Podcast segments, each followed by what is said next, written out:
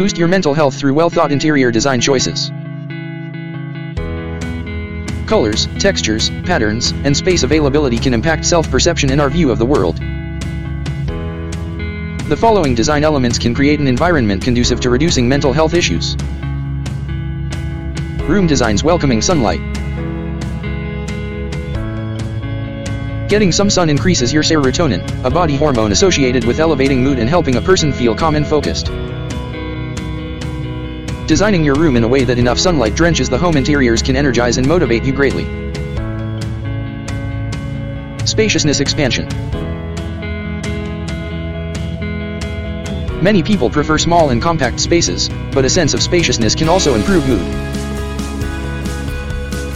With the right design, furniture placement, storage organization, lighting, and color schemes, spaces can feel more spacious. Color choice.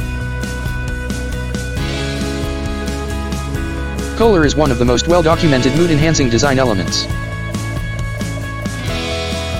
Aside from psychological traits and benefits attributed to colors, saturation and brightness are also significant components in their effective powers. Every color also has associated psychological effects, evoking specific emotional responses. Red, power, aggression, and passion. Orange, energy, sports, competition, and innovation. Yellow, relaxation, happiness, creativity, and innocence. Green, balance, harmony, nature, growth, and renewal. Blue, freshness, calmness, serenity. Purple, luxury, privilege, individuality, and creativity. Gray, neutrality, balance. Brown, strength, reliability, security, and safety. Black, death, unhappiness, mystery, sophistication, intellectualism, and sexuality.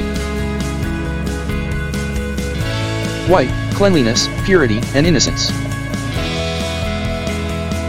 The home flora.